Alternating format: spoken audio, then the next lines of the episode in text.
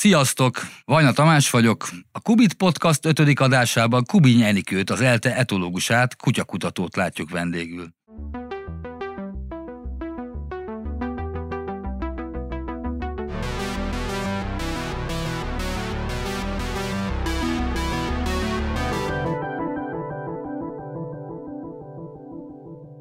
Mikor találkoztál először kutyával saját emlékeid szerint? Ne, a, a saját, saját emlékem nincsen, de amikor megszülettem, akkor egy albéletben laktunk, és ott volt egy kutya, és az soká, sokszor emlegették a szüleim, hogy a kutyatájából lettem, négy kézláb, ahogy oda tudtam magamat keverni.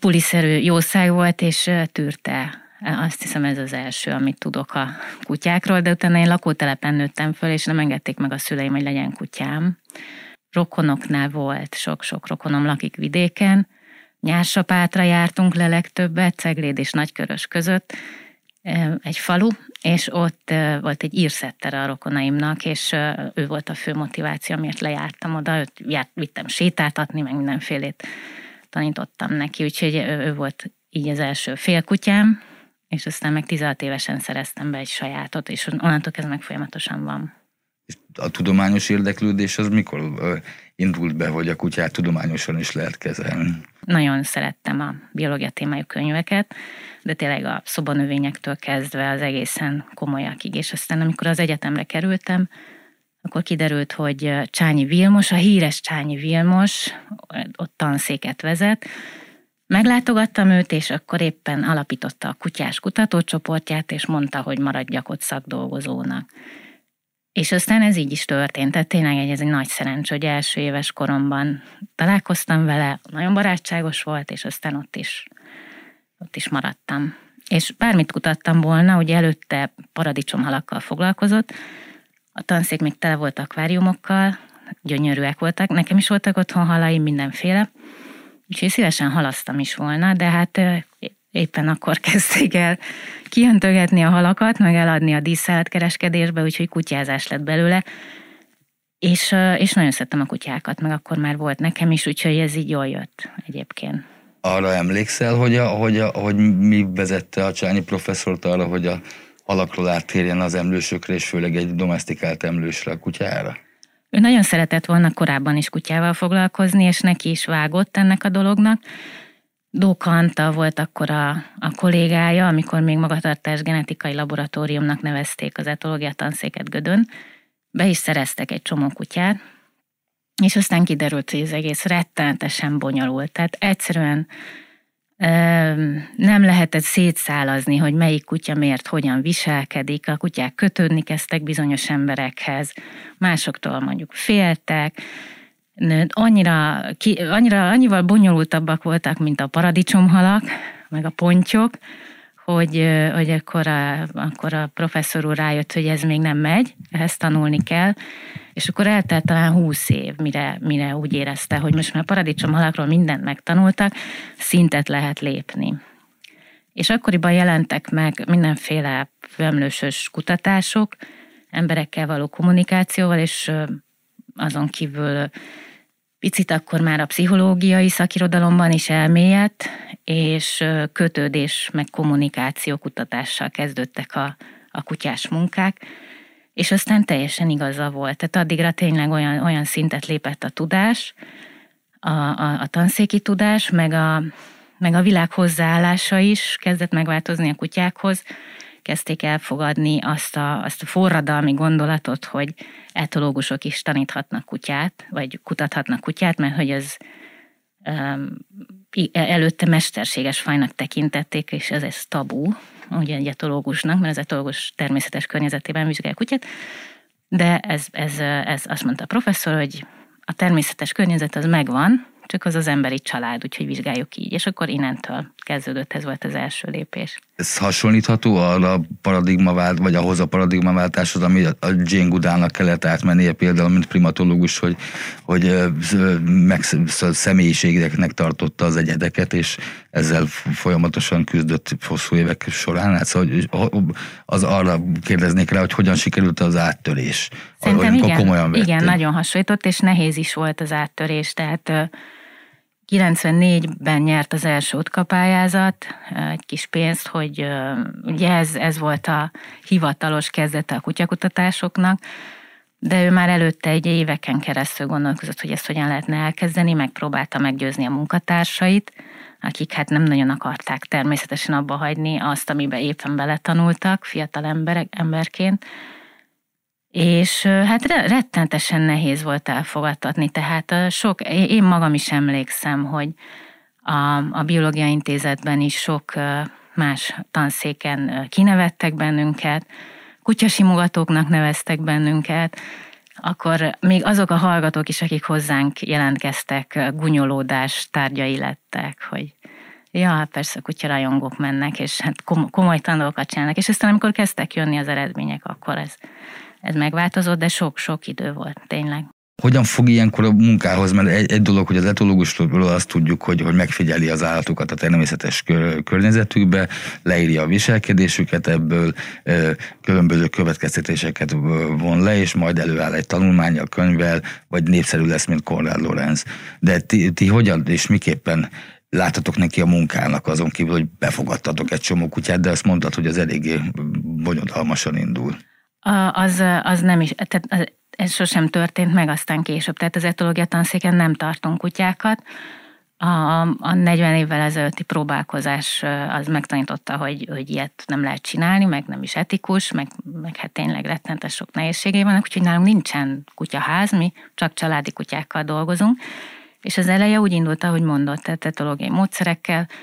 Először a, a professzor úr egyik tanítványa, Naderi Sima, vakvezető kutyákhoz járt ki terepi megfigyelésekre, úgyhogy egyszerűen mentek a vakember és a, a kutya mögött, videóra vették minden mozdulatát a párosnak, és aztán elemezték, hogy melyik akciót kikezdeményez. Tehát tényleg ilyen természetbeni megfigyeléssel kezdődött az egész, csak a természet az egy, az egy nagyváros volt, nem pedig a mező vagy az erdő. Aztán pedig a másik módszer az az volt, hogy pszichológusok tanulmányait ö, olvasták el a kollégáim, én akkor ugye még hallgató voltam, úgyhogy, úgyhogy magam kevésbé álltam elő, önálló ötletekkel, de ők ezeket elolvasták, konferencián hallották, és aztán megcsinálták kutyákkal is. Tehát például a kötődésteszt az egy az, az kifejezetten erre példa, hogy lát, ismertük, hogy egyéves gyerekek kötődési viselkedését hogyan vizsgálják a pszichológusok, és az nagyjából egy az egyben meg lett ismételve kutyákon.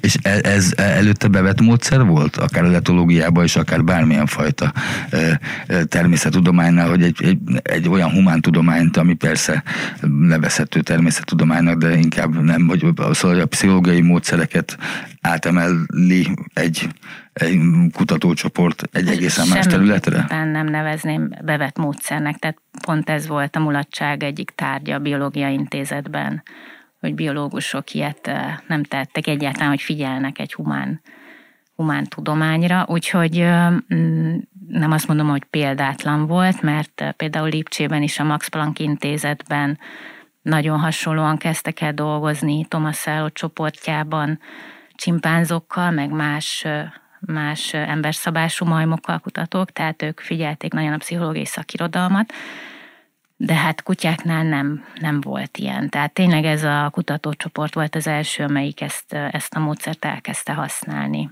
És aztán egyébként bámulatosan gyorsan elterjedt. Tehát onnantól kezdve, hogy megtörtént a paradigmaváltás, elfogadták ezt, mint létező módszert, onnantól kezdve nagyon sokan világszerte elkezdték alkalmazni. Mikor ment ennek nemzetközi híre, vagy mikor jutott át a határokon túl? Most jelent meg egy cikk az Animal Cognition-ben, kb. egy hónapja, ami nem tudom miért, de pont azt elemzi, hogy mi történt a kutya viselkedés és kogníció kutatásban az elmúlt két évtizedben, illetve sőt előtte is, csak hát előtte nem történt semmi. Tehát 97-ben jelent meg az első cikk a mi kutatócsoportunktól, és aztán azt, azt találta ez a cikk, hogy 2005-től kezdve folyamatosan az eltertológia tanszéka az, az élen van. Még visszatérve a gyökerekhez, hogy vajon uh, miért lett érdekes egy domestikált állat uh, viselkedésének a, a, a kutatása, uh, vagy mi volt, a, a, volt-e olyan fajta a, a, a, hipotézis a legelején, ami aztán nem igazolódott, vagy igazolódott? Szóval mit szeret, szerettek, mert egy tudós biztos mindig szeretne valamit a, a, a vizsgálatának az alanyától, Igen. vagy ról megtudni. Hát először elmondom azt, hogy mit szeretett volna a mi csoportunk,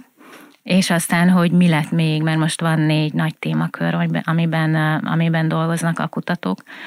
A, ez a híres neves 94-es pályázat, amivel elindult a kutyázás, ez arról szólt, hogy a kutya az az emberi evolúciónak egy modellje, annak a, annak a korszaknak, amikor még az emberek nem tudtak egymással az nyelven, emberi nyelven beszélni, és ekkor is meg kellett érteniük egymást, közös akciókat végrehajtani nyelv nélkül.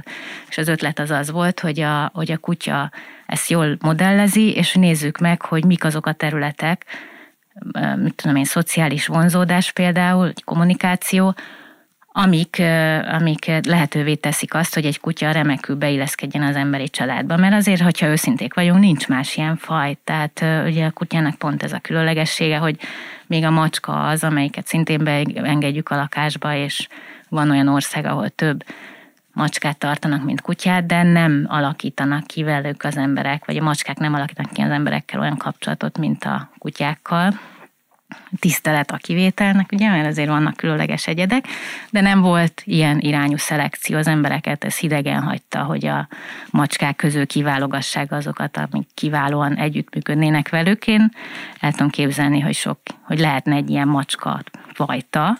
Alkalmas rá különben, mint faj?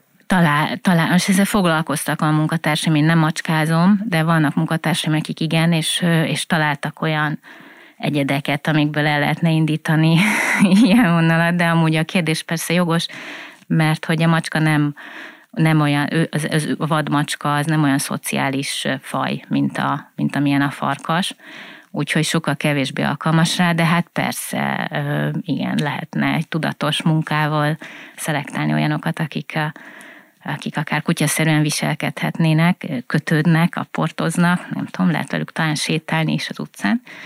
Szóval ez egy, ez egy lehetőség, amit az emberek elhanyagoltak. Lehet, hogy a törpemalacoknál is lehet ezzel foglalkozni egyébként, ott is ugye most szintén az, a tanszéken foglalkoznak kollégák ma, törpesertésekkel. Ott is csak idő kérdése, hogy nem tudom, van tíz malacod, és akkor az egyik különösen szociális. És annak a következő alma már is abból... Így van, így van. Szép. Tehát lehetne ezen dolgozni, de hát valószínűleg az emberek megelégedtek a kutyákkal. De hát most már el, elment nagyon sok irányba. Te egy, egyrészt maradt ez, hogy, hogy a kutya modellje valamiének az embernek. Például én most ugye öregedéskutatással foglalkozom, ott is részint ezzel adtuk el a témát, Másrészt mm, bármilyen, mondjuk bármilyen pszichiátriai betegséget, annak lesz valamilyen formája a kutyában figyelemhiányos hiperaktivitási zavarral. De ez például ugyanúgy, hogy ADHD-snak csúfolunk egy vizslát, vagy a vizslákat, de hogy simán működik az, hogy ez a fajta figyelemzavar az, az működhet a vizslákban, és ugyanaz a gyökere a így van, nem tartunk még ott, hogy azt mondjam, hogy ugyanolyan a gyökere, de például a, mi is foglalkoztunk azzal, hogy meg, megnéztünk egy úgynevezett kandidáns gént, ami embereknél kapcsolatba hozható a figyelmhiányos hiperaktivitási zavarral, és azt találtuk, hogy ez ennek a változatai a kutyáknál is kapcsolatban vannak azzal, hogy mennyire aktív, vagy figyelemhiányos egy kutya. Úgyhogy igen, és, és tényleg sorra mondhatjuk egy szeparációs szorongás akár, vagy ö, kényszer, ö, kényszeres viselkedés, és így tovább. Úgyhogy ez egy, ez egy külön terület, aztán a mechanizmus szintjén is ezt lehet nézni, tehát a genetikusok keresik mondjuk bizonyos ritka rákok, rák, rákfajtáknak a genetikai hátterét, aztán egy nagy témakör például a, a személyiségkutatás, az, az jön, jön fölfele. A, a 20 éven még nem mondhattuk egy állatról, hogy van személyisége, és ugye említetted Godát, ő is küzdött ezzel. Ma már ez tulajdonképpen egy divatos téma az etológusok körében, és már a viselkedés ökológusok is használják a szót. Most már a verőkötő Bodobácsnak is van személyisége. Úgyhogy ez is, ez is egy fontos témakör. Aztán maradt a, a kommunikáció, amivel a mi csoportunk is indult, ez mindenféle formában, amik tulajdonképpen továbbra is azt vizsgálják, hogy, hogy mitől képes a kutya ennyire jól beilleszkedni, ennyire gond nélkül. És aztán van egy nagyon erős welfare vonal, állatjóléti vonal természetesen, és ez erősödik azzal párhuzamosan, hogy a kutyának változik a funkciója folyamatosan, legalábbis a nyugati típusú kultúrákban. Ah, és hogyan? Merre fele változik? Um, hát eléggé, ugye intuitíven azt mondom, én, aki most már sok éve foglalkozom ezzel, hogy, hogy, hogy elképesztően erősödött az, hogy a, a, a kutyát családtagnak tekintik az emberek, de nehéz amiatt vizsgálni, mert nincsenek erről 20-30 évvel ezelőttről adatok. Tehát az emlékeink vannak, ugye nekem is mondjuk a falusi kutyatartásról, ami egyébként pont nem tudom, hogy mennyire változott meg, ezt is nagyon izgalmas lenne kutatni. De itt a városon belül az, hogy ha ma megkérdezünk kutyatartókat, hogy, hogy, hogy milyen ará, hogy, hogy családtagnak tekintik a kutyájukat, és gyakorlatilag mindenki azt mondja, a 95%-ban azt mondják, hogy, hogy a kutyám családtag, ez biztos, hogy, hogy, hogy, hogy nem, így, nem így lett volna néhány évtizeddel ezelőtt. Aha, de hogy a, vagy nem tudom, 70-es években a, a töltött zokni tacskót sétáltató körúti nagyságák, azok nem tekintették volna családtagnak a kutyájukat? Nincs adat, hogy valaki ezt megkérdezte volna tőlük, másrészt meg nem voltak olyan sokan, mint most. A szám szerint nem is emlékszem pontosan, de lehoztuk a, a, a saját újságunkba is, ugye a Kuviten, azt, hogy, hogy Magyarország elképesztő mennyiségben, mert a magyarok tartanak kutyát, szóval hogy a családoknak, nem tudom, a, a több mint 50 százalékában van. Az egész keleti blokknál sok kutya van. Tehát, hogyha Európa térképet megnézed, akkor északon kevés, de északon igen, a népsűrűség se túl nagy. Nagyon divatos Nagy-Britanniában is a kutyatartás, ott is azért 30% fölött van a, a kutyatartók aránya háztartásonként. Itt a keleti blogban ez is egy érdekes kérdés, hogy vajon miért. Ne, nem, az, nem azért egyébként szerintem, de ezt is kutatni kellene, mert hogy olyan lenne az attitűdünk úgy általában, mint Nagy-Britanniáé, hanem inkább ez a szokás. Tehát itt ugye a, a fal, főleg ilyen rurális életmódot folytattunk ezen a területen, és a kutyának jelző funkciója volt. Tehát minden portán kellett, hogy legyen kutya, hogy őrizze a vagyont, a házat, meg a ház népét. Úgyhogy ez, ez, ez nyilván ez így valamennyire maradt is. Nem, nem vették át kamerák, meg jelzőrendszerek a kutyáknak a szerepét, de ettől függetlenül, ahogy jövünk be, be a városokba, jön, jönnek a kutyák is, és ezzel megváltozik a kutya funkciója is. Tehát a házőrzésből átment ölebbé, kanapé kutyává. És de a családi kutya program, ami, amikor is indult az etológia Hivatalosan 94-ben. De a családi kutya program is akkor indult el. A családi kutya program az egy ilyen nyelvi lelemény, Miklósi Ádám találta ki, aki ugye most a, a tanszékvezető, és, és neki adta át a stafétabotot Csányi Vilmos, mikor nyugdíjba ment. Nem volt még 94-ben az a neve, hogy, családi kutya program, de persze amúgy az, az volt, igen. Tehát mondjuk azt, hogy 94-ben indult el. És akkor ki lehet, ennek ellenére lehet ilyen univerzális kijelentéseket tenni a, a kutyáról, mint, mint Canis familiaris ról, mint fajról, hogy így és így viselkedik, vagy ezt és ezt figyeltük meg. Hogyha észreveszed valamiről, egy fajban észreveszel egy, egy különleges képességet, akkor azt nyugodtan mondhatod, hogy a fajban benne van ez a képesség, ez egy tény.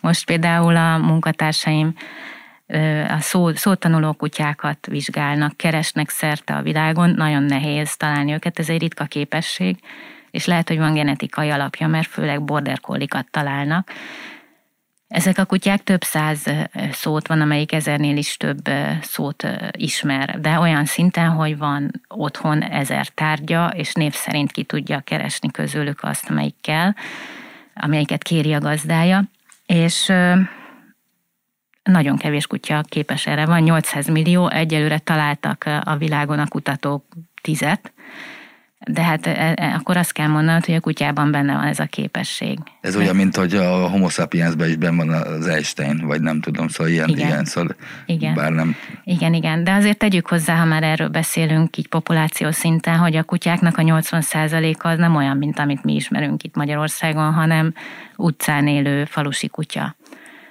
Csillében van a legtöbb kutya egyébként a világon, és ott az utcán élnek a, a, a nagy részük és Ázsiában, Dél-Amerikában, Afrikában úgy szintén. Az etológia tanszéken, meg a kutyakutatásokban volt egy olyan időszak, amikor megpróbáltátok, vagy a Csányi professzor vezetésével, vagy, vagy megpróbáltátok kideríteni, hogy hogyan is zajlott le a domestikáció folyamata, és ezért valódi szürke farkas kölyköket kezdtetek el nevelni hogy ez hogy, hogyan és miképpen ö, zajlott, vagy ez hogy néz ki a gyakorlatban. Igen, maga a sztori az, az úgy indult, hogy Horkai Zoltánnak a farkasairól beszélünk, ő valamelyik tévéműsorban szerepelt, ezt meglátta a professzor úr, és aztán megkereste, hogy dolgozhatnánk-e együtt. Ugye ekkoriban Ekkoriban azt kutattuk a kutyában, hogy a háziasítás során milyen változások tették lehetővé, hogy beilleszkedjen az emberi családba, és ez nagyon jól jött, hogyha van egy farkassal való összehasonlításunk, mert ugye farkassal ez nem történt meg. Feltételezhető, hogy az ősi állapotot képviseli. Ami egyébként nem teljesen igaz, mert ugye a farkas egy ellentétes irányú szelekció hatott, mert mióta a kutya kialakult, meg az ember elszaporodott a földön, azóta írtja a farkast, ezért csak azok maradhattak életben, akik kifejezetten kerülték az embert.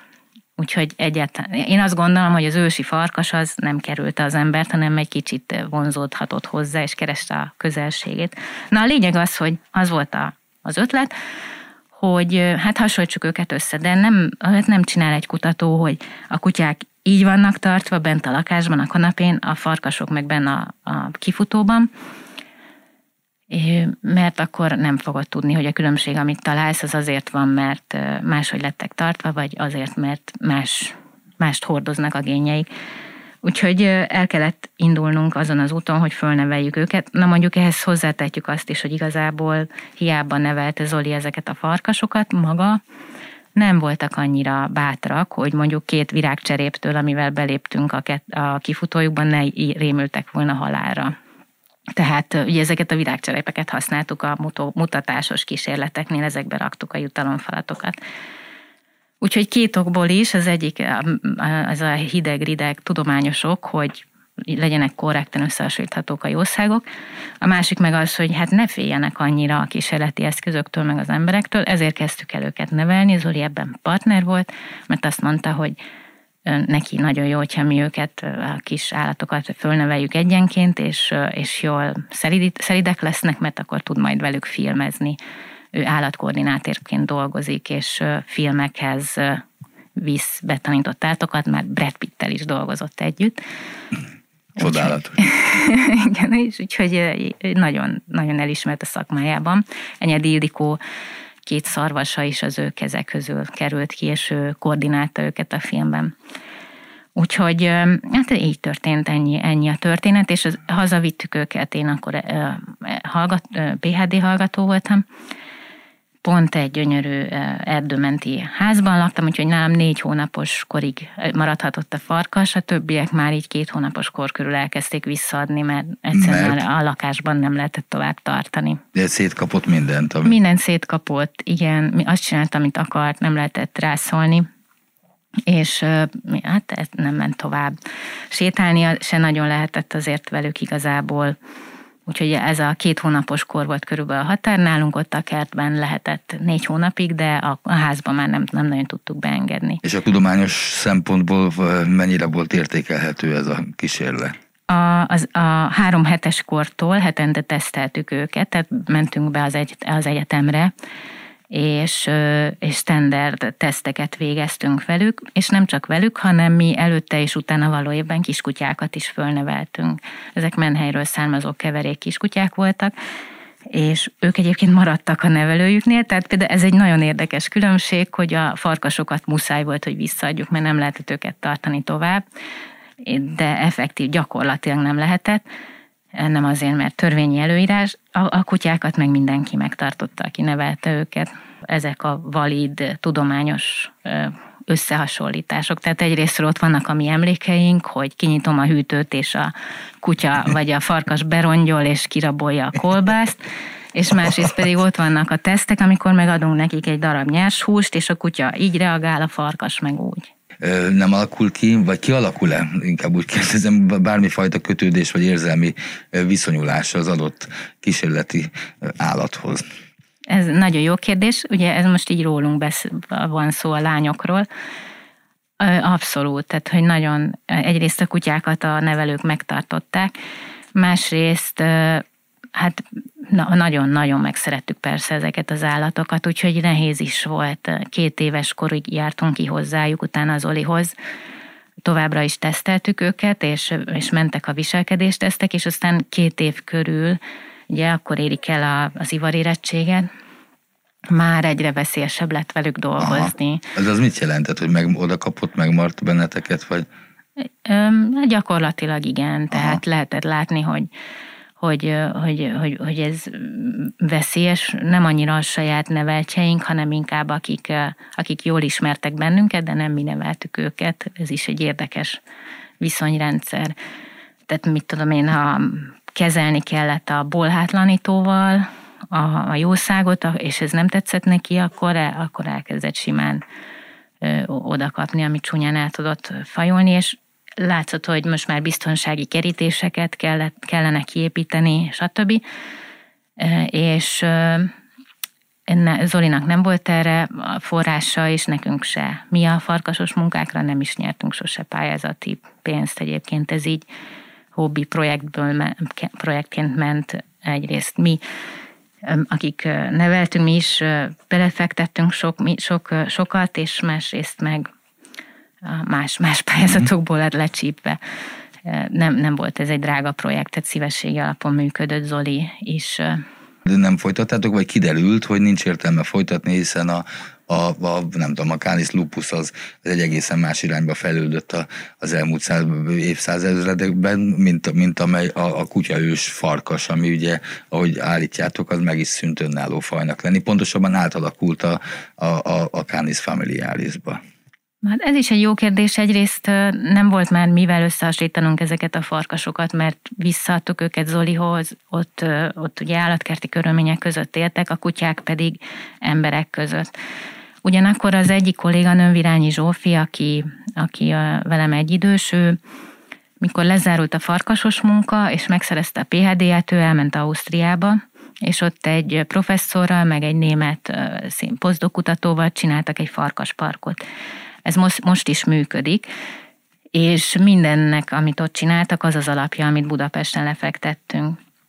Csak ők nem, nem a farkasokat nevelték úgy, mint a kutyákat, mint a budapestiek, hanem a kutyákat úgy, mint a farkasokat. Ez igaz különben, hogy a kevelékek azok sokkal e, e, intelligensebbek, flexibilisebbek, nem tudom, alkalmazkodó képesebbek, mint, mint a, a, a, a fajta tiszta ebek? Nagy számok alapján um, van benne igazság, tehát egyrészt uh, valóban hosszabb ideig élnek például, mint a fajta tiszták, de ugyanúgy hordozzák, és erről van egy, egy, egy genetikai vizsgálat tavalyról, ugyanúgy hordoznak rengeteg genetikai betegséget, csak mivel ők nem egy szűk populáción belül párosodnak, mint a fajta tiszták, ezért ezek általában nem kerülnek felszínre, tehát mindig kerül egy egészséges génváltozat a, a betegséget hordozó mellé. Úgyhogy igen, általában egészségesebbek, de azért nem olyan óriási a különbség. Tehát simán lehet, hogy valakihez keverék kutya kerül, és mégis van benne genetikai betegség, és ami pedig tény, az az, hogy a viselkedési problémák gyakoribbak náluk, de, hát, de ez azért, mert hogy hát sokszor Sanyarú, trauma, sanyarú, sanyarú sors, igen, sokszor menhelyről kerülnek ki, trauma érte őket, hogyha, hogyha gazdától jönnek, tehát valakinél születnek, akkor erről persze szó nincsen. És mennyire változott meg a, az utóbbi időszakban az, hogy műszeresen mérhető az agyi aktivitástól kezdve, szóval hogy az, az a fajta exaktan kimutatható, műszeresen lemérhető adathalmazzal igazolható viselkedések, és az, hogy korábban ugye nagyon kevés volt az olyan fajta műszeres mérés, amikor csak a megfigyeléseken alapult a, a kutatás. Szóval változott-e a, a bármilyen fajta irány, vagy kiderült-e, inkább azt kérdezem, hogy kiderült-e valami egészen meglepő, és a korábbiaknak ellentmondó, vagy azt úgy meghaladó, hogy nem tudom, 180 uh-huh. Mhm. fokkal másabb. Mm, próbálunk együtt járni a, mi is a, a tudomány fejlődésével, tehát tényleg az, az elsők között kezdtünk el genetikai vizsgálatokat is végezni, és az Gácsi Márta érdeme volt, aki egy kitűnő kutyakiképző is, amellett, hogy, hogy kitűnő etológus, hogy azt gondolta, hogy a kutyákat meg lehet arra tanítani, hogy, hogy feküdjenek mozdulatlanul az MR szkennerben, mágneses rezonancia vizsgálat alatt, és, és, és tényleg ő volt a világon az első, aki két kutyát erre kiképezett. És aztán ezek mm, szintén apró lépések, hogy sikerül-e olyan embert tenni. Tehát Márta megtanította a kutyákat arra, hogy ezt hogyan kell hogy, hogy hogyan, hogy, tehát ő, ő, ő hozott egy, egy kiképzési módszert ehhez a kutatáshoz, ugyanakkor meg Andi Csatilla volt az, aki visszajött Hollandiából, ahol megtanulta, hogy hogyan kell agyi aktivitást elemezni, és hajlandó volt kutyákkal foglalkozni, mert nagyon sok humán képzésű kutató nem annyira akar kutyákkal foglalkozni. Valószínűleg komolytalanabbnak tartják, meg hát ha már ők, ők már képzettek arra, hogy az ember agyába nézzenek bele, akkor miért, miért foglalkozzanak egy alsóbrendű faja? Nem tudom. Nem tudom. Reméljük, hogy azért, azért jönnek, meg hát nálunk is vannak végül is, igen, akik, akik, akik jelentkeztek így is. De sokszor állatorvosok jelentkeznek egyébként, akik már ugye eleve állatok iránt érdeklődnek, és akkor bele tanulnak ebbe. Ezek, ezek én, én nem érzem azt, hogy, hogy, e, hogy hirtelen valami 180 fokos ellentmondásokat fedeztünk volna föl ezeknek az új technikáknak köszönhetően, de az biztos, hogy a, a mechanizmusba bele lehet pillantani, hogy az, amit viselkedéses fenotípusként látunk, annak mi zajlik a hátterében. És igaz-e az, vagy nem tudom, ugye az volt mindig a Csányi professzor bombója, hogy a kutyák, ha nem is rövid időn belül, de evolúciósan mérve rövid időn belül megtanulhatnak beszélni. Most ez az állítás, és ezt idézték tőle, ő próbálta finomítani természetesen, de megtanulhatnak a kutyák beszélni? A mai kutyák Hát sok minden kell ahhoz, hogy egy kutya megtanuljon beszélni. Egyrészt, hogy a, a hangképző szervei alkalmasak legyenek arra, hogy valami megkülönböztethető hangsorokat kiadjanak, ami jelenleg az tudtommal nem így van. A, a másik meg az, hogy valószínűleg ennyi, hogy hogyan tudunk belenyúlni az agyfejlődésébe, milyen gén, géneket tudunk beültetni egy fejlődő kutyának a, a, a, a, a szervezetébe, a génkészletébe, és aztán hát bármi történhet. Tehát nem tudom, hogyha most egérgéneket ültetnek be humán embrióba, vannak már világító lények. De ez mennyire veszélyes ez a kiméra gyártás szerintem? Mm, hát eh, hogy mennyire veszélyes, fogalmam sincsen, hogy Aha. mennyire veszélyes a minden, minden veszélyes. De létező irány, hogy ebbe, erre fele menjünk el, vagy, a, vagy a marad a, a kvázi erőltetett szelekció, de mégis a természetes úton. A mi kultúrkörünkben ezt próbálják szabályozni, ugye nagyon sok szakember van, aki kifejezetten etikával, tudományetikával foglalkozik, és ott ez egy fontos kérdés, de vannak országok, mondjuk Kína, ahol ez nem szempont, és akkor ott természetesen zajlanak is akár humán embriónis kutatások, vagy kutyákkal meg pláne.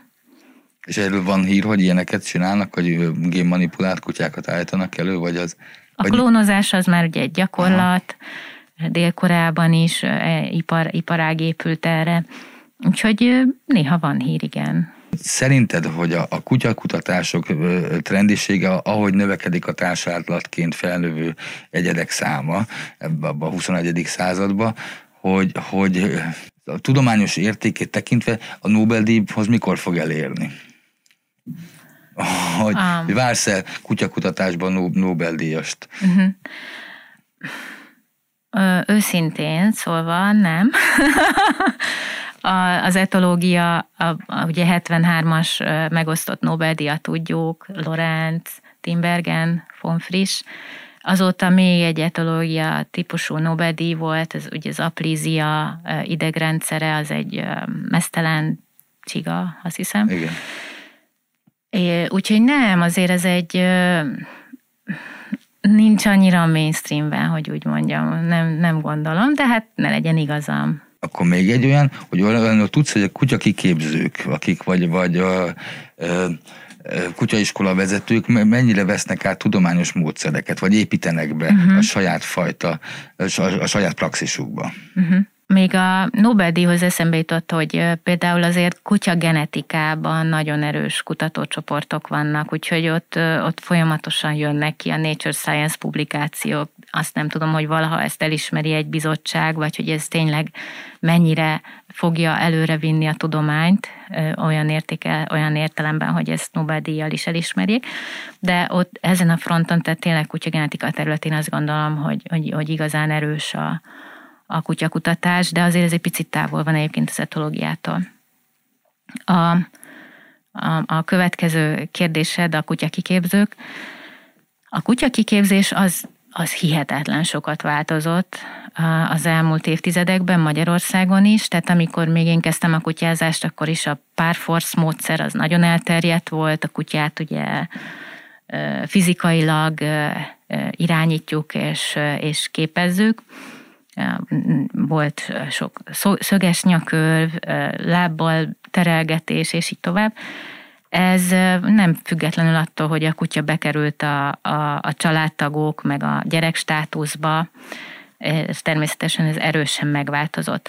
A mi kutatásaink is nagyon sokat adtak ahhoz, hogy, hogy, hogy oszlassuk ezt a mítoszt, hogy a kutya kiképzésnek dominancia alapúnak kell lennie, mert mert mi is sokat beszéltünk arról, hogy ez az ember-kutya viszonylatában nem így működik, de még egyébként a, kuty- a farkasoknál sem, hogyha természetes környezetben vizsgáljuk a farkasokat, akkor látszik, hogy sokkal több közöttük a pozitív interakció, mint a negatív. Gyakorlatilag a negatívok igazából egy családi csoportban, amilyen egy farkas, nem nagyon vannak. Tehát az, amit a kutya kiképzők esetenként tanítanak, hogy a kutyát le kell nyomni a földre, meg nem tudom még milyen módszereket, a, az, az egyszerűen nem, nem fordul elő a természetben. Tehát nincsen, nincsen alapja, nincs, nem létezik az az alap, amire hivatkoznak. Az az a falka vezérség. Ez nem? a falka vezér mítosz, igen.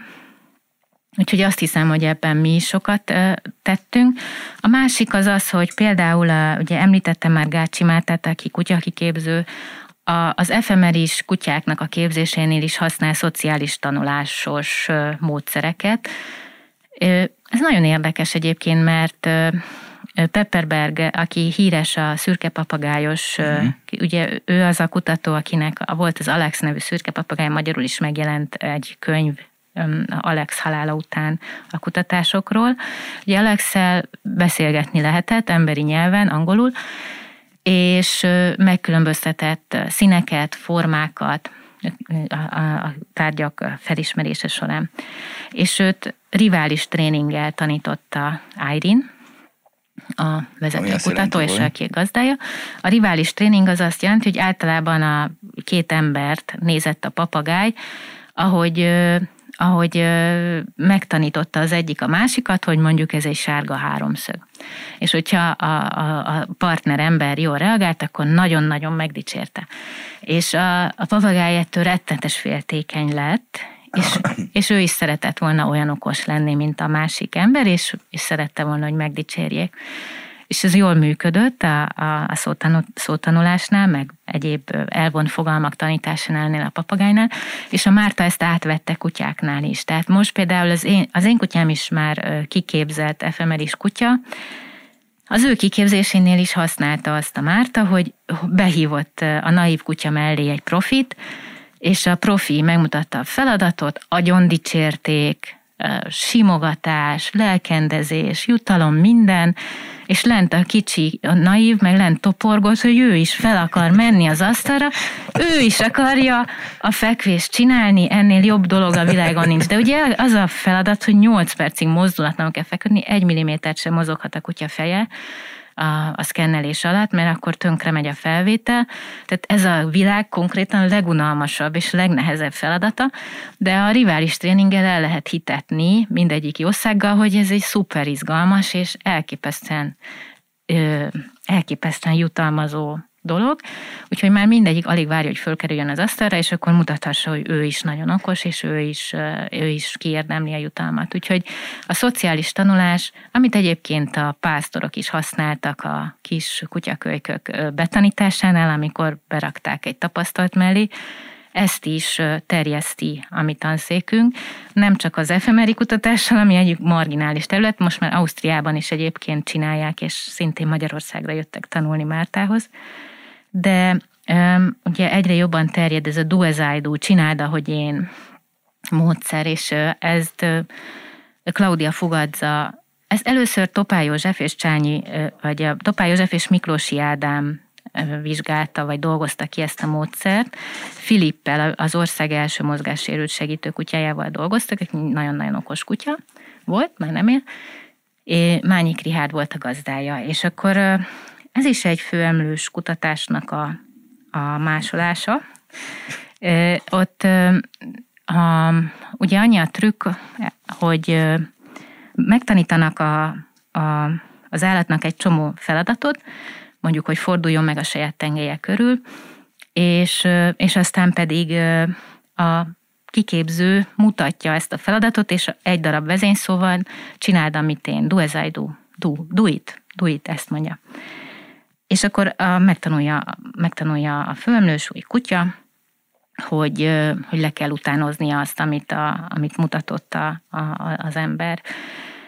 És nálunk végezte a PHD-et Claudia Fugadza, aki szintén kutyakiképző, előtte amúgy ügyvéd volt, de bele, bele, beleunt, igen. Méghozzá az olasz-svájci határon egy gyönyörű helyen nem volt hajlandó többé ügyvéd lenni, és inkább kutyakiképzővé alakult át, de hát csinált hozzá egy PHD-t, és most ő szert a világon tanítja a Dual módszert kutya kiképzőknek, meg gazdáknak is, és most már nagyon-nagyon sok publikációt is lehozott memóriával kapcsolatban. Tehát ezzel a módszerrel főleg memóriát lehet kutatni. Még visszatérve odáig, hogy ugye az áttörés sikerült elérni, hogy, a, hogy személyiséggel rendelkeznek az állatok is. Ez egyértelműen kimondható, mert mondtad, hogy a bodobácsok is, a velőköltő bodobácsnak is van már személyisége bizonyos kutatók szerint. Hogy, hogy ez nem túlságosan antropomorfizációs kísérlet arra, szóval, hogy, a, hogy saját magunkhoz hasonlítjuk a, a vizsgált egyedeket?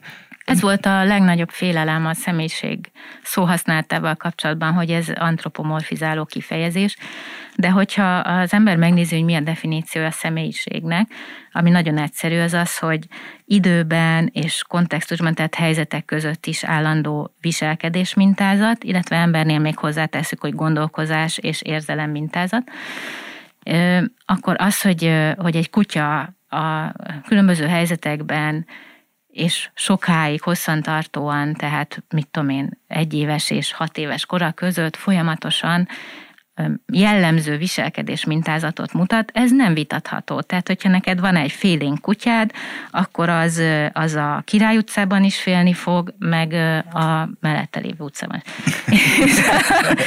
félni fog a, a nagybátyától is, és félni fog a szembejövő kalapos embertől is. Tehát csomó helyzetben, lehet, hogy a porszívótól is félni fog. Egy csomó helyzetben azt fogod látni, hogy ez a kutya fél. Azért mondod, hogy félénk ez, ez, ebben semmi meglepő nincs egy kutya gazdának, tehát ő teljesen, ugye lett, ugye megkérdezett, hogy milyen a kutyád, akkor fel fog sorolni egy csomó tulajdonságot, amik valójában mind a személyiséget írják körül, kivéve amikor azt mondja, hogy fekete. és és ez, ez ennyi volt, hogy el kellett fogadtatni a tudományos közösséggel, hogy bebizonyítani, hogy nézd ezt az átat lemértük ekkor, a verőköltő bodobácsot, az egyik így szaladgált az Open a, a, a nyílt téren, a másik meg elbújt a sarokba.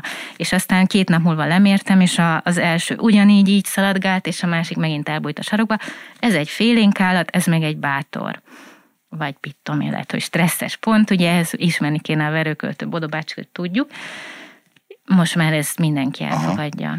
Egyetértesz azzal, vagy, vagy szükségét látod-e annak, hogy a kutyatartók edukációja is működjön, Mármint, hogy, hogy, hogy bár valamilyen fajta jogosítványhoz, előtanulmányhoz, felvilágosításhoz, információbeszerzéshez kötődne az, hogy ne, ne uh, roncsa el valaki a saját kutyájának az életét és így a személyiségét. Mm-hmm.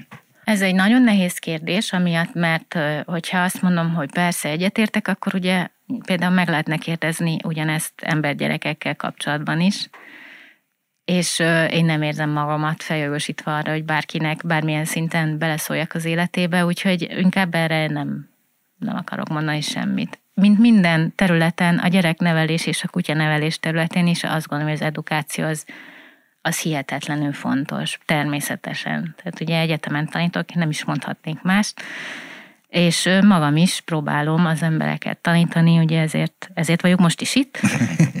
Úgyhogy igen, persze, nagyon-nagyon fontos, és nagyon örülök, hogyha az emberek tájékozódnak, és odafigyelnek arra, amiket mi is próbálunk mondani. És amikor, amikor ugye meghirdetitek a Facebookon, hogy ilyen és ilyen kísérletek kerestek, ilyen és ilyen kiképzett vagy kiképzetlen kutyát éppen attól függ, hogy vagy, vagy miről van szó, hogy ott a gazdákról milyen benyomásod van, szóval, vagy akik, akik jelentkeznek, vagy Év, évek, évek óta gondozzuk a mi csoportjainkat, úgyhogy nekem nagyon jó benyomásaim vannak. Tehát ugye nyilván ennyi idő alatt összecsiszolódik a, a csapat. Mi nagyon kiváló emberekkel találkozunk, akik, akik a mi érzéseink szerint is jól bennek a kutyájukkal, és, és nagyon sok energiát fektetnek abba, hogy, hogy a kutya is jól érezze magát. Ugye ez egyáltalán nem triviális, hogyha egy, egy bentartott kutyánál mindent mi kontrollálunk gazdák, onnantól kezdve, hogy mikor végezheti el a kutya a dolgát. Én ezt óriási felelősségnek gondolom. Tehát én például tényleg kb. akkor mehetek el vécére, amikor szeretnék, és a kutyám meg naponta háromszor mehet el, ez nem tartom fair dolognak.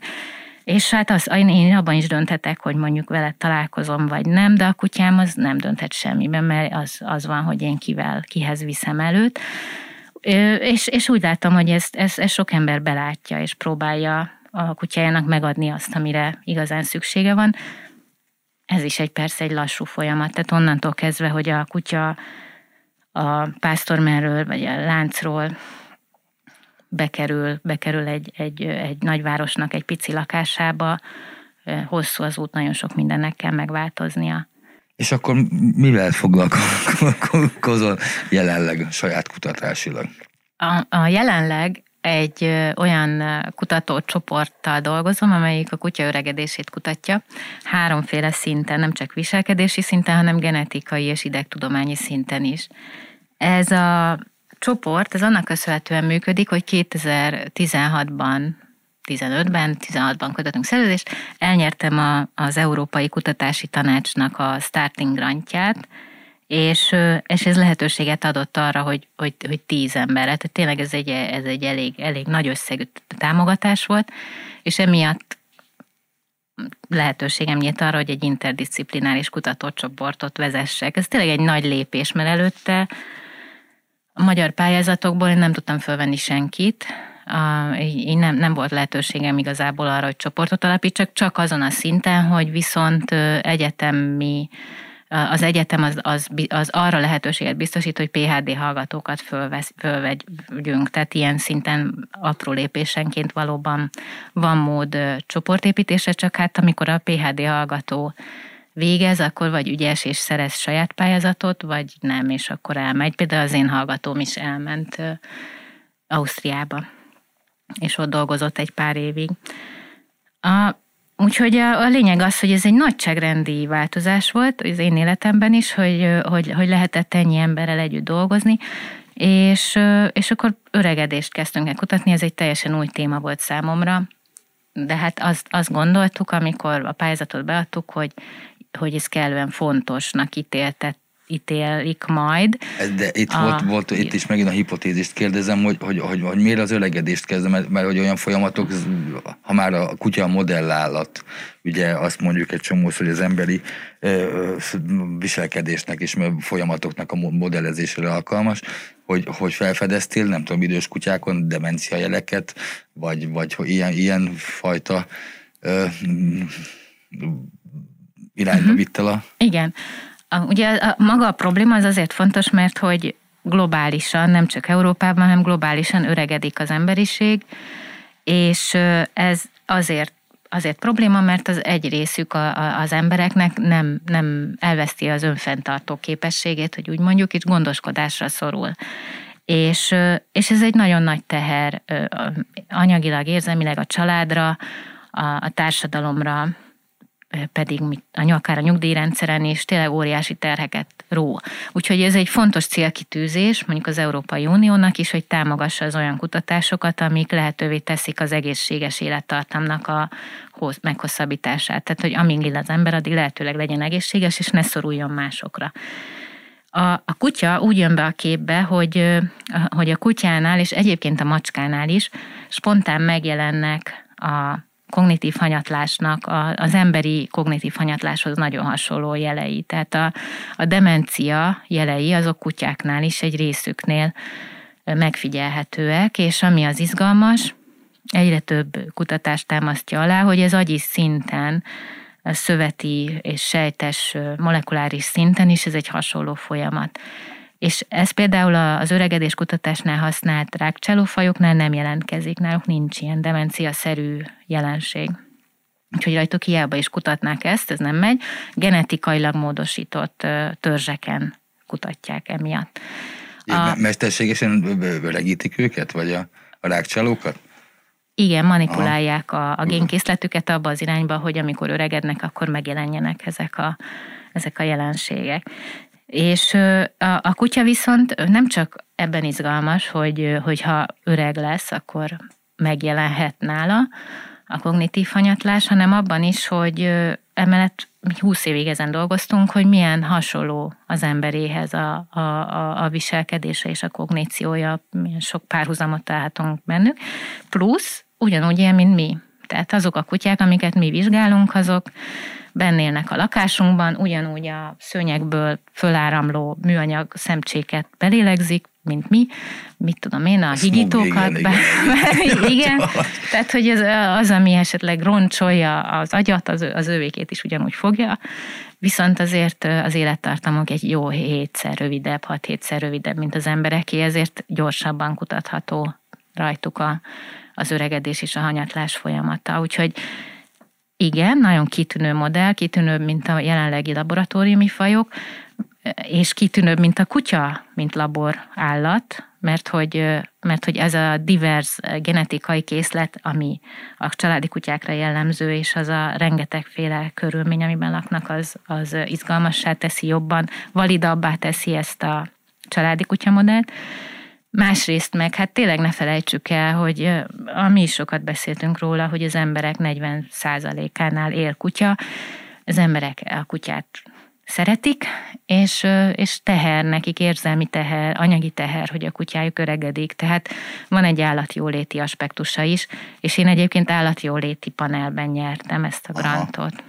És mi derültek ki eddig? Azt tudom, hogy meg, sikerült megtalálni az ország legidősebb kutyáját is. Így van, igen. Az egyik a kedvencem az ez, hogy pont amikor indultunk, akkor Buksi hír lett a, a médiában, 27, 25 éves volt akkor. Meglátogattuk őt, gyűjtöttünk DNS-t, és aztán még két évig élt, és találtunk emellett egy 22 éves kutyát is, tőle is gyűjtöttünk DNS-t. Ez egy nem fájdalmas módszer, a fültisztító pálcikával meg kell dörzsölni a szányálkahártyáját, és ezt a két DNS szekvenciát összehasonlítottuk 750 kutyának a, a, a, teljes genom szekvenciájával, és azonosítottunk olyan génszakaszokat, amik csak a két idős kutyára jellemzőek. Két idős kutya persze extrém idős, izgalmas, meg, meg, meg, meg minden, de, de kellene még. Tehát mi folyamatosan azóta is gyűjtünk kutyákat. Most már egy 20 éves aranyretrivertől kaptunk az Egyesült Államokból, Két hete egy 22 éves menhelyi kutyától gyűjtöttünk DNS-t, úgyhogy én remélem, hogy, hogy ezen a, hogy majd tudjuk eh, növelni az állományt. Aztán alapítottunk egy kutya és szövetbankot is. Ide gazdák eh, ajánlhatják föl az elhunyt kutyájuk testét. Tehát ez úgy működik, hogyha valaki elhatározza, hogy elaltatja a kutyáját, mert már öreg a kutya, és mm, nem, nem, nem humános tovább eh, életben tartani, akkor értesít bennünket, és, és akkor egyeztetett, idő, ugye az állat, saját állatorvosával is egyeztet időpontot az altatásra, és mi az altatás után megérkezünk, és elszállítjuk az egyetemre a, a testet, és négy órán belül megtörténik a mintavétel, és ezért nem bomlik le a, a, a szervezetben az RNS és ezért génexpressziós vizsgálatok is lehetővé válnak. És most például ezen dolgozunk, hogy fiatal korban már betegségben elhunyt és idős korban elhunyt állatoknak a agymintáit hasonlítjuk össze, és nézzük, hogy milyen génexpressziós változások történtek. És már látható valami? Igen, igen, nagyon sok különbséget találtunk, úgyhogy ez, ez most publikál, most fogjuk benyújtani a közleményt. És milyen jellegű különbségeket, vagy azt még nem szabad ellőni a Nem, hogy nem szabad, hanem nem, nem fogom tudni most fölidézni, mert rengeteg uh, rengeteg különbség van. Mi biztos nem lövök mellé, ha azt mondom, hogy nem, ne, inkább nem mondok semmit, mert akkor mellé lövök. Jó. De például ugye sok megkeresésünk is van külföldről, mert ez egy különleges dolog. Most egy amerikai együttműködésben nézünk a demenciára jellemző fehérjének a felhalmozódását, és egyértelműen összefüggésben van a korral. A gazdák nagyon kedvesek természetesen, és kitöltenek nekünk kérdőívet is a kutyának a, az aktuális egészségügyi állapotáról, meg a mentális állapotáról. Úgyhogy így azt is tudjuk nézni, hogy a, mondjuk a kognitív hanyatlás az hogyan függ össze ennek a fehérjének a mennyiségével. Úgyhogy ez egy, ez egy izgalmas, tehát a múlt héten egy, egyébként egy 31 éves macska felajánlást is kaptunk, úgyhogy, úgyhogy lesz, ahogy, ahogy telik múlik az idő, egyre több izgalmas kutatásra lesz lehetőség. De e, ebbe a fajta agy és szövetban mm, eredménye az is nem, hogy a, nagytestű és a kistestű kutyák agy, agytérfogatának összefüggései azok, vagy és miképpen. Igen, igen, igen, igen, így van a, az agybankon belül van most már egy, egy, egy olyan ág, ahol ahol, a, ahol nem igazi agyakat gyűjtünk, hanem koponyákat szkenneltünk be, és a koponyán belülről a, szkenne, a szkennelt felvételen leképezhető az agy. Nagyon jól, tehát még a gíruszok is látszódnak, ezek a kis gyűrődések az agyon, és, és, és szeretnénk létrehozni több mint 400 koponya alapján egy, egy, egy adatbázist, és szintén úgy, hogy ez külföldi kollaborációkra is alkalmas legyen, és nem csak az agyat lehet itt majd kutatni, az agynak a felszínét, hanem például a szaglás, tehát egészen elképesztő, hogy egy rövid orrú kutyának a szaglóhámja az milyen a, gyakorlatilag megszűnt egy, egy hosszabb orruhoz képest, és igen, ahogy említetted, az is nagyon érdekes, hogy egy kicsi kutyának az agya az relatíve mennyire nagy. Az, az agy az nagyon konzervatív úgy tűnik, tehát hiába csökkentette le a tenyésztés a, a kutya méretét extrém kicsire, az agy körüli csontok vékonyodtak el nagyon-nagyon, és maga az agy az próbálta megőrizni a, a a méretét, tehát bizonyos számú agy, agysejtekre nyilván szüksége, szüksége van a kutyának a működéshez. Igen, két bittel nem biztos, hogy a, a divány kutya is működik. És látod-e már, hogy mi lesz a következő kutatási téma, vagy me, me, me, milyen irányokba néznél te személyesen tovább? Még, egy, még, még, ja, jó, még jó, jó. Már nagyon sokat beszéltem, de akkor gyorsan elmondom, hogy viselkedés szinten meg az az igazán izgalmas, hogy hogy a pályázat lehetővé tette, hogy longitudinális vizsgátokat is végezzünk, tehát sok gazda többször jött vissza a kutyájával a tesztekre, úgyhogy most történik az, hogy van információnk egy csomó kutyáról, négy éven át akár, és akkor meg tudjuk nézni azt, hogy az, aki, aki mondjuk rossz állapotba került, vagy maradt éppenséggel kitűnő, nagyon jó állapotban, az milyen volt négy évvel ezelőtt, és meg fogjuk tudni mondani, hogy mik azok a jelek, amik előre jelezték, hogy valaki a jó állapotban lesz négy év múlva, vagy pedig rosszban. Úgyhogy ez, ez most zajlik, ez, ez nagyon izgalmas. Idegtudományi... Ami azt jelenti, bocsánat, csak ami azt jelenti, hogy, hogy, hogy, hogy, hogy ki lehet következtetni, hogy egy adott, egy, egy, hol lehet elrontani a kutya nevelést például? Hogy... Igen, igen, azt például már most tudjuk mondani kérdéves vizsgálatokból, hogy az, hogy egy kutyával folyamatosan foglalkoznak, és van mentális stimulációja, az, az segít megőrizni a, az elméje, az épp elmű és épp elmű, elmélyűségét ez, ez, ez, ez már a mostani adatainkból is látszik, és, és ez a fizikai állapotra is természetesen uh, működik, mert hát a, a fizikai aktivitás nagyon szükséges ahhoz, hogy az érrendszer karban legyen tartva, és az agy is megfelelő véreletást kapjon. A idegtudományi vizsgálatokban pedig mi is bekapcsolódtunk Andi Csatilla kutatásaiba. Az például egy friss eredmény, hogy hogy a, az idős kutyák rosszabbul különböztetnek meg szavakat agyi szinten, mint a fiatalok. Úgyhogy de, ez akkor egy... ide, de azt lehet tudni, ez az idős kutya, ez fiatalon meg tudott-e különböztetni? Ez egyszeri mérés ja. volt, úgyhogy itt nem tudjuk, itt kifejezetten fiatalok és idősek voltak összehasonlítva, úgyhogy ez, ez, ez egy izgalmas dolog. Azt is láttuk, mikor csak az agy is, a, agyat néztük, hogy a mi képzett kutyáinknál is van atrófia, az agy zsugorodik össze, hogy öregednek a, a kutyák, és az agykamrák megnőnek, viszont mégis ennek ellenére a kutyák továbbra is képesek mozdulatlanul feküdni a, és végrehajtani ezt a feladatot a szkennerben, tehát képesek egy nagyon nagy agyi teljesítmény fenntartására, a zsugorodás ellenére, ez is, ez is szuper izgalmas szerintem. És aztán az utolsó az az, hogy Bécs, ö, Németországból érkezett hozzánk egy, egy PHD hallgató, aki korábban patkányokon dolgozott, epilepsia és alvási orsok területén agyi, agyi aktivitást figyelt, és ő írt egy, egy, egy programot, ami képes az, az EEG felvételben alvási orsót detektálni. Az alvási orsó az azért fontos kis mintázat, mert a memória konszolidációval áll kapcsolatban, és, Ami azt jelenti, hogy? Hogyha, hogy alvás, az alvási folyamatok segítik azt, hogy amit tanultunk ö, ö, alvás előtt, azt vissza tudjuk hívni utólag.